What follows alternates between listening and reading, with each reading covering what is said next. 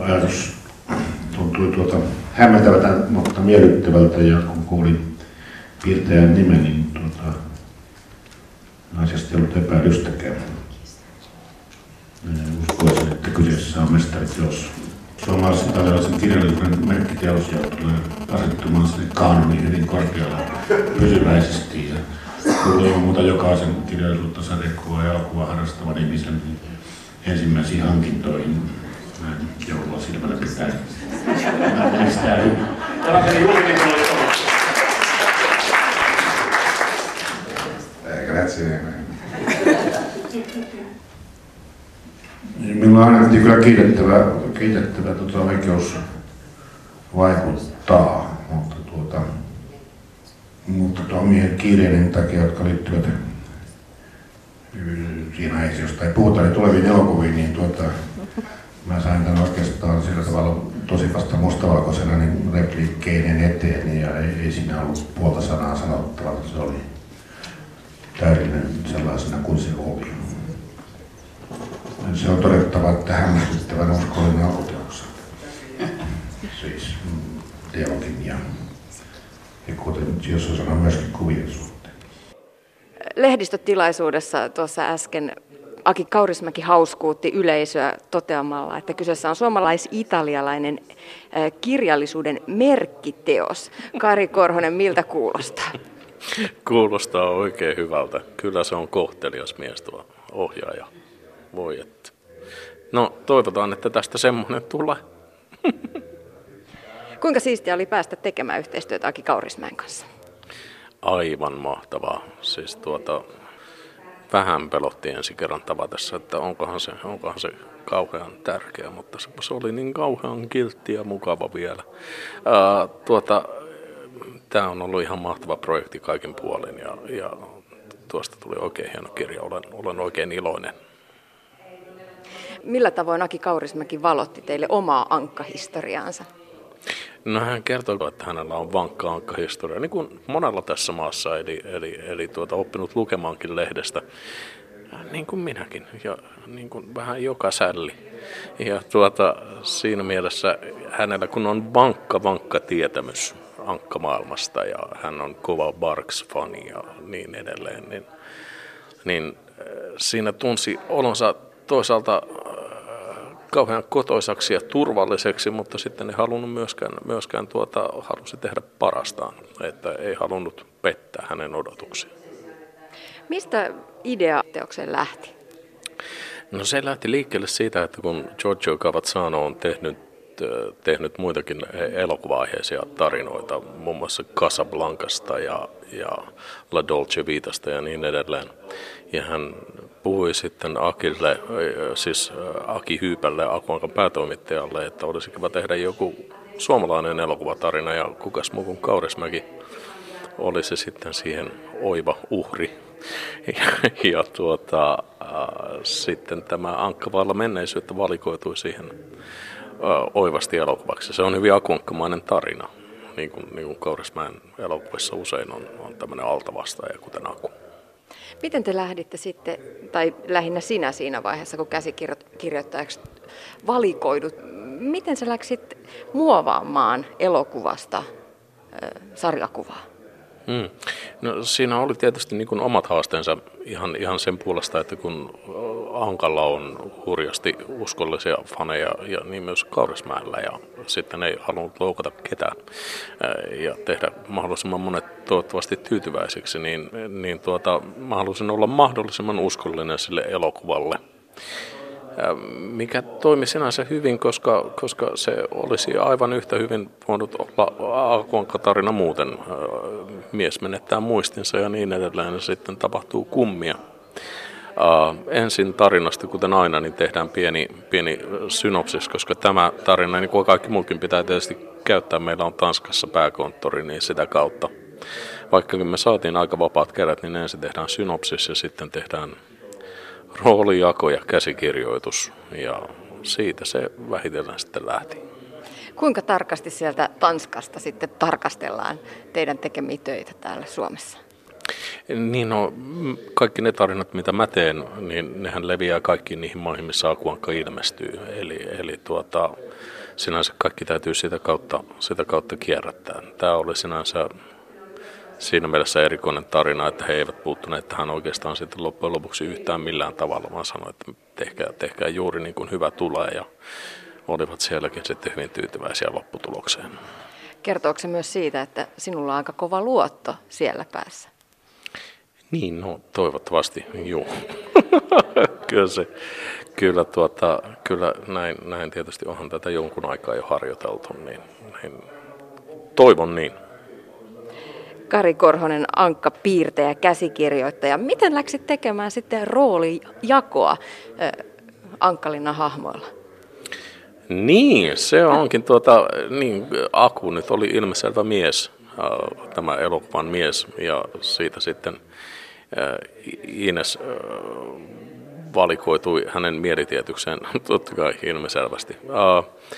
Muut oli sitten, tietyt on ilmiselviä, niin kuin Sakari Kuosmasen hahmo liikaa paljastamatta on Mustapekka ja hänen koiransa, tämä vartijan koira, joka näyttelee elokuvassa suurta roolia, hän on tietysti Pulivari, joka on mun suuri suosikkini. Mutta kauheasti en halua paljastaa sen, sanon, että Heluna Ammu on tärkeässä roolissa ja Helunaa näkee liian vähän, se on hieno hahmo. Mä oon tuossa muuten ihan samaa mieltä, Kari Korhonen, että Helunaa näkyy liian vähän, Heluna Ammua lisää toivotaan. Kyllä. Miten Kaurismäen kieli sitten sujahti Ankkalinnaan? Niin, se on, jos dialogista jotain voi Kaurismäestä sanoa, niin sehän on ytimekästä ja jos sen sanoisin niukkaa. Mähän teen tietysti kaikki käsikirjoitukset englannin kielellä, että se oli mun puolesta niin kuin hyvin yksinkertaista. Siinä oli varmasti tietysti sitä Aku Ankan toimitukselle, joka koittaa pitää ankkakielen mahdollisimman rikkaana ja niin se omat haasteensa pysytellä sitten siinä kaurismäkeläisessä tyylissä. Mutta mun mielestä se toimii hienosti ja siinä totta puheen välillä tehdään siitä vähän pilkkaakin siinä, siis sitä lyhyen ytimekkäästä, että sitten kun Aku saa kolauksen päähänsä, niin sitä ei saa millään hiljaiseksi, vaan Aku pälättää ruudut täyteen, että voihan se mennä näinkin päin. Entä sitten se kaurismäkeläinen ilme, herkkyys, ehkä hitaus? Aku Ankassa kuitenkin pirskahtelee aika lailla. Siinä olikin omat haasteensa ja siksi olikin niin uskomattoman hienoa, että Giorgio Cavazzano, joka on ehkä suurin tähti tällä hetkellä, jota Ankka-maailma päällään kantaa, niin valikoitui piirtäjäksi, koska ne hiljaiset, kauniit, pienet hetket, ne on hyvin tärkeitä. Siis itse elokuvahan on kaunis pieni runo ja silloin pitää uskaltaa myös sarjakuvassa olla hitaasti ja hiljaa niissä kohtauksissa, kun se tekee vaikutuksen. Ja minusta siinä onnistuttiin sinänsä, että koko tarina on hyvin, tunnelmaltaan hyvin samanlainen kuin elokuva. Kari Korhonen, tuliko sulle missään vaiheessa sellainen olo, että olisinpa saanut tehdä koko setin itse? Nyt piirtäjänä oli siis Giorgio Cavazzano. Ei, totta puheen. Se on niin suuri kunnia. Tämä on vain vasta, joka on tämä 3. tai 4. tarina, jota Giorgion kanssa päästään tekemään, ja se on aina suuri kunnia, kun hänen kanssaan pääsee tekemään töitä. Joten tästä tuli huomattavasti parempi näin. Ei kaduta. Mikä tekee Giorgion viivasta tai piirroksista sitten niin ainutlaatuisia, että hän on tällä hetkellä se suuri nimi? Koko se italialainen koulukunta, kuka tahansa, joka on lukenut taskukirjoja, niin on syntynyt oikeastaan Giorgion kynästä. Hän aloitti hyvin nuorena jo 14-vuotiaana muistaakseni, niin vielä suuremman mestarin Romano Scarpan tussaajana. Ja on tehnyt tätä työtä nämä monet vuosikymmenet ja se näkyy siinä tavattoman kauniissa piirrosjärjessä, jota häneltä syntyy. Kuten mainitsin, niin suurin ankkapiirtäjä ennen Giorgioa oli Carl Barks, ja jos tässä nyt saa sanoa, niin minä en siedä Don Rosan viivaa. Minusta oli hyvin hauskaa nähdä, että palattiin perinteiseen ankkapiirtämiseen, mitä suurimmalla korkeatasolla tyylillä. Don Rosa on tuhertaja. Questa è una bella notizia, perché finalmente posso dire che anch'io non ho mai amato Don Rosa. Tämä oli nyt hyvä pelin avaus, niin kuin hienoa, että joku sanoo tämän ääneen, että nyt Giorgiokin voi sanoa, että sekään ei voi sieltä. Io avevo paura che fossero tutti dei fan di Don Rosa, quindi mi dicevo, ah sì, cioè bellissimo. Pelottiin, että jos kaikki onkin Don Rosa-faneja täällä, niin ei voi koskaan sanoa ääneen, ettei tykkää Don Rosasta. Mutta... E allora vi voglio bene ragazzi. Mä tykkään teistä kaikista ihan hirveästi. Ensinnäkin viivalla varjostaminen, varsinkin jos tehdään äänettömän kömpelösti ilman kädentaitoa, ei kuulu akuun. No Kari Korhonen, mistä kompua tämä Don Rosa-kritiikki? Voi hyvänen aika. Ammattilaiset piirtäjät joskus ovat pikkasen Don Rosa-kriittisiä. Don Rosa on sanotaan innokas harrastelijamainen. Ja ehkä juuri siksi vetoaa moniin lukijoihin. Mutta se on tässä Disney-maailmassa niin uskomattoman hienoa ja ennen kaikkea Disney-sarjakuvamaailmassa, että siis tämä oma tyyli on aina ollut suotavaa näkyä. Monet ajattelee aina aivan väärin, että Disney olisi jotenkin tiukka ja tarkka siitä, että miten hahmoja piirretään. Ja se on itse asiassa aika väärä mielikuva, että oma persoonallinen tyyli saa aina näkyä ja siksi... Kaikille tyyleille ja monenlaisille piirteille on niin kuin aina omat faninsa. En mä usko, että kukaan esimerkiksi sekoittaisi Vikaria tai Giorgio Cavazzanoa keskenään tai Don Rosaa ja Tony Strobolia keskenään. Eli oma tyyli saa aina näkyä ja se on suuri rikkaus tässä Ankka-sarjakuvassa. Kari Korhonen, löytyykö kirjasta suurille Ankka-faneille sitten jotain pieniä knoppeja, pieniä yksityiskohtia, joita kannattaisi etsiä? Löytyy sieltä vaikka kuinka paljon. Mutta siihen pitää lukea sarjakuva, ei sitä nyt voi kaikkea paljastaa heti. Siellä on pieniä cameo-rooleja ja niin edelleen. Siellä on kaikki Simon sisusta lähtien mukana ja siksi sitä olikin varsin ilo tehdä. Yksi pieni knoppi on pakko paljastaa. Karhukopla on naamioitunut Esko Nikkariksi. Koska Esko Nikkari piti saada mukaan, tai tämä pankkiryöstöhahmo, mutta musta oli oikeastaan kiva, että Karhukopla, joka...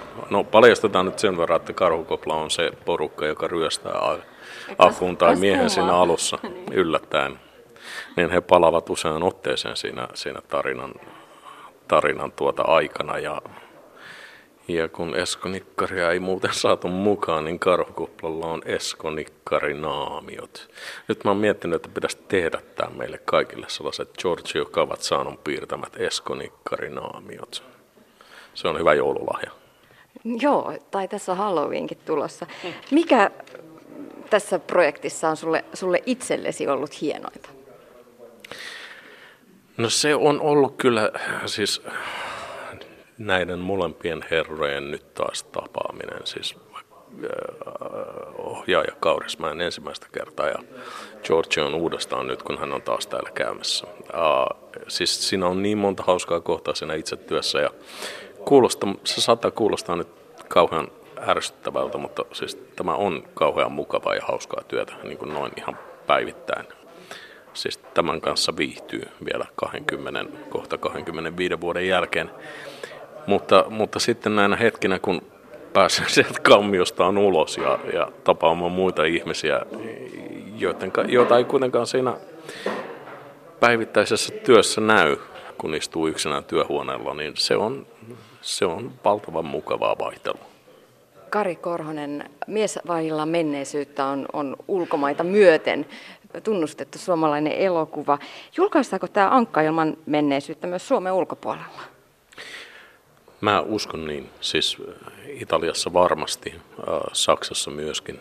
Tämä levinnee varmaan pidemmälle kuin nyt taas tiedetään, vaikka tarkoitus oli alun perin tehdä tämä vaan Suomen yleisölle. Ja alun perin oli semmoinen tarkoitus, että tämä on nyt suomalaisten oma juttu. Nämä ankkatarinat leviää yleensä 20-30 maahan. Se, että kaikkialla, missä on elokuvan faneja ja sarjakuvan faneja, niin tällähän on tietysti markkina. Kari Korhonen, mitä sä sanot? Mikä ankkamaailmassa vetää puoleensa? Miksi ne on niin suositut? Se on hyvin yksinkertaista. Se on ne hahmot. Ankkalinna on ihmeellinen paikka siitä, että siellä on oikeastaan kaikki elämän arkityypit. Kaikki tuntee jonkun Hannu Hanhen ja jota inhota. Kaikilla on joku rikkaisen setään vastaava hahmo. Kun on kaikki arkityypit, niin oikeastaan minkä tahansa inhimillisen tarinan voi kertoa. Ja sitä kai se hyvä tarinankerronta on. Tarinoita ihmisistä, vaikka niillä olisikin räpylät. Kuka on sun oma Ankkalinnan suosikkihahmo? Se aina vaihtelee. Nyt kun taas on tehnyt paljon ihan Akua, niin se on Aku. Välillä se on Roope. Välillä mä löydän itsestäni Pelle pelottoman. Sitä kun kysytään, niin melkein aina saa eri vastauksen. Niin tänään se oli helunaamu. Sovitaan, että tänään se on helunaamu. Heluna on niin hyvä tuossa tarinassa Kaurismäen ohjaamana, että tänään se on helunaamu.